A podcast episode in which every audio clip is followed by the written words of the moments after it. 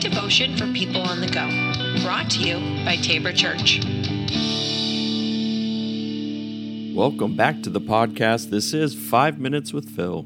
We are continuing to talk to Steve Coble today and learning a lot more about what God is teaching Steve. So let's jump right back into it. Tell me something that you want that you kind of long for people to know. I think I long for that as people look at other people and when they see someone that's not like them, I long for people to turn that into a celebration that we can celebrate our differences and that our differences don't dictate that we have to be against each other because of difference and that that can be on all lines I, I, just long for humanity to come to a place that when we celebrate other people's differences, it doesn't mean that how they are different is what we are. I can be really okay with how someone's different than me. And it doesn't mean that in that difference, that because I'm okay with them,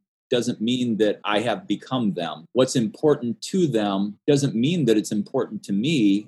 I just celebrate that we're different. Seems like this cycle of humanity is so polarized with an exploitation of difference that there's just this chasm. I haven't really thought about that question. I mean, as far as like, just think that that's the thing that pops into my mind is, man, I just wish when we see others who are different than us, we could break out into a celebratory dance and just be like, yeah, you know what? We are different and i'm i'm for you and your difference and not filled up with rage about no you're different than me and i need you to be like me. And i i'm, I'm really not understanding the thread of humanity that is posturing for a conversion into the sameness. That's probably the creative in me moving from realism into an abstractness. I like that concept because even though i think inside of us we probably are like, if only the whole world was just like me, then we'd get along. In reality, we know that that's not even the case. Even if everyone is exactly the same or exactly like you or exact, I, am thinking that that's going to get boring. Absolutely. Eh, no matter what who you are, like eventually it's going to get boring if we're all the same. Yeah. And I do love that concept of being able to say, how can we celebrate the difference instead of just saying, oh, you're different. Let's celebrate that like i'm glad that you're not like me. Yeah. And i'd love to learn about that yeah. and actually be intrigued by the difference instead of finding where we're trying to put arm's length at the difference. Like that doesn't sound good to me so therefore you must be an enemy. And i think that that's the part that really came out i learned in that lesson was from rohr's book on the divine dance and how that in groupings of three there's not the division of enemy, but it becomes community. Dualism or a dualistic mind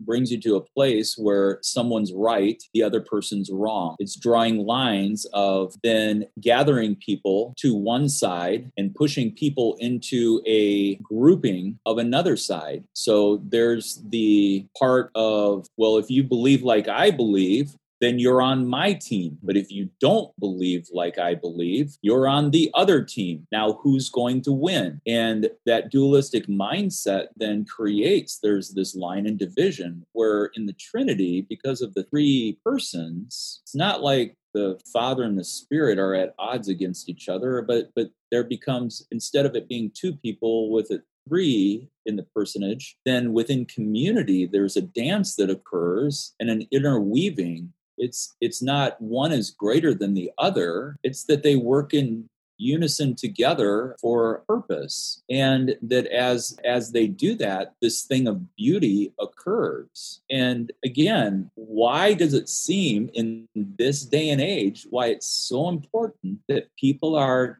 demanding i need you to be agreeing with me. I need our team to win. And I, I don't know at that point I'm just willing to say to believers, I, I, think we should spend some more time on the Sermon on the Mount and Jesus' teachings about our interactions. And it seems like he turned that whole thing upside down. Say, hey, do you want to be elevated? Humble yourself. You want to be happy? Learn to weep. In me, that's what I long for. I like that image of the of that dance and being able to find that in community. I mean, what we would see it with with the Trinity. You're saying all of it's just working together. How is it that we can start to see that in our relationships in our community? Is learning from one another. How can we learn to dance together instead of trying to be able to figure out how to one up each other? Um, how can we learn to dance? Yeah, and and I think then if we go back to that mirror imagery, what we're really finding is if we're willing to be honest with each other, is that actually our insecurities are coming out because culturally in the United States, I mean, we're capitalistic, consumer driven, and you know, at, at a place where we we want our ball teams to be the winners. People go for championships.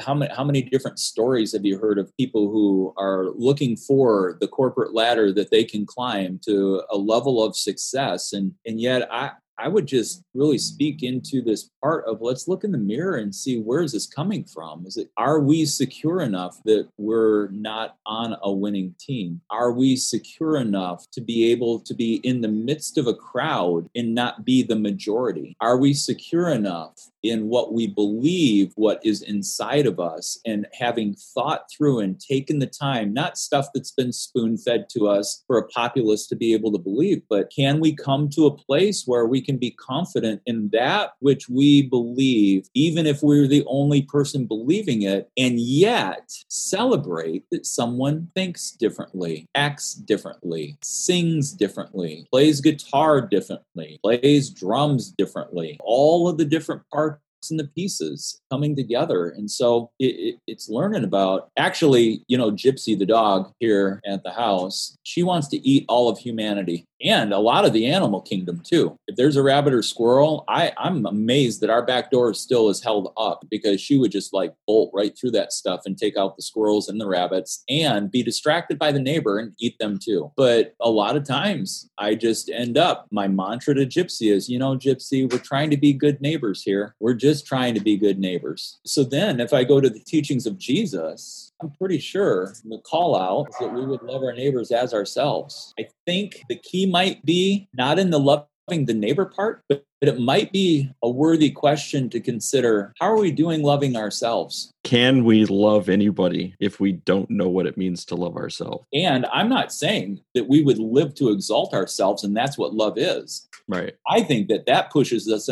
into the exploration of how can you love yourself? And I think that the, the, the empty set bracket at the end of this equation is is without God's love, there will be no love. So in that relationship with God, God's God's love unfolds and we discover more. That's why it's not decision based theology. It's not a stake in the ground. This is what I believe. It's it's the unfolding of the love of God in individual's life it has to be an active participation and i want to say pursuit but somebody's going to use that word and say well you're chasing after god's love and really what i'm saying is i'm chasing after the activeness that it's right. in pursuit. By chasing i don't mean that it can't be grasped. I'm saying i'm going after it. I actively involved in relationship with god. As god's love unfolds in me then i am moved to a place to be able to get beyond my own failings and be able to receive God's love for myself. And in that lovingness, then I'm able to move and to love my neighbors as I have been loved. It's not an easy pursuit. I just think it's it, it, it's dignity by by being willing to enter into conversation that way. It's an act of dignity. Where in pursuing and asking question, you don't have to be right about in, in the conversation. What does it mean to care for someone else enough that you would love to hear their process of how they got to the point of where their viewpoint is? And it doesn't have to be exercised on both sides of the conversation. I think we need to be the catalyst of that kind of thing and being able to use that as an expression of dignity. I really think what's going on is really politics have become a point of venting or release for people about what is out of their control. Instead of coming to a place inwardly and being able to focus and say, this is what is spinning out of control in my own life internally, let's use politics as the topic that we can talk about publicly instead of my own internal spiral of what is out of control. I think that's maybe why the dynamic of the political realm at large being so divisive is it's because become the common Oh, well, it's nice outside. Isn't this lovely weather? It's a beautiful day. Yeah, wonderful hey, what, what part do we want to be able to gripe about in regards to one side of the aisle or another side of the aisle? And then, hey, how about we go right here? This is the cynic in me. We could say, well, they're all corrupt. It doesn't even matter. Give us a third party or whatever. But this this is corruption at at its greatest. And I'm going to come back to the mirror and say, what part of your own corruption are you willing to deal with? I think we got a lot of internal work that needs to happen within all of ourselves and humanity. And as I'm saying that, it's because this is what I find myself doing. So let me project on others what I think other people should be doing that I'm in the midst of doing myself. By the way, the internal work, it's not fun, it's not easy, nor is it enjoyable. By the way, come follow me, follow Jesus.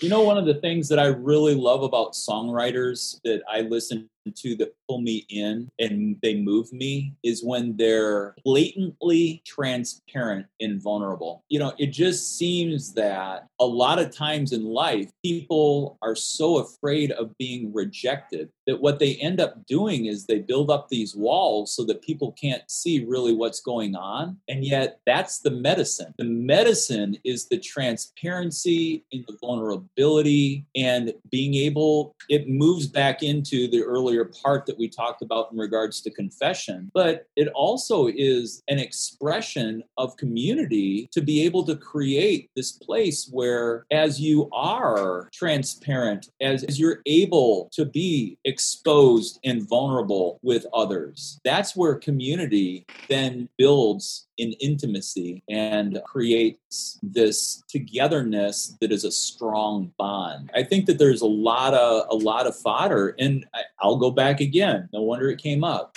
Joshua chapter 1, verse 9. Be strong, be of good courage. In that, a true sign of strength isn't how much weight you can lift, it's how vulnerable are you willing to be. So when lives crumble out of fear that people might find out they don't have it all together, the cost for the soul to be able to move into strength is to tear down the wall and to be vulnerable. And here's here's the tricky part. You don't have to worry about how others will receive your vulnerability. You have to come to a place that you're strong enough to endure your own. And how many of us are afraid of being exposed? I'm afraid that somebody's going to figure out I'm a fraud. I actually don't have what it takes to do my job, do my parenting, do, I mean, you pick whatever it is. Like, I'm afraid that I'm going to be exposed as a fraud. And that leads us to, to all kinds of protection. Like, we want to be protected from fraud. And so the walls that we build up, the, the self made castles of isolation, we spend our time looking for block, mixing the mortar, building up these walls, making sure they're fortified so that we can be able to be a people that are self isolating in the midst of the multitude. And yet, then when we're forced into isolation, we're forced to face the walls that we've built. we are forced to look into the mirror of the people that we are behind those walls. That is so true. All right, Steve. Well, I appreciate your time, and we'll uh we'll check in sometime soon. Okay, sounds great. Take care. Love you. All right, love you too. It was great sitting down with Steve. I hope you uh, learned a lot and got a lot of great nuggets and would continue to even go back and listen to those things over and over again that we can learn and grow together. Steve and I did mention and talk about how he could be a frequent contributor to the podcast, and so we'll look for those opportunities in the future. All right, everybody, have a great weekend, and we will see you next week. Be well.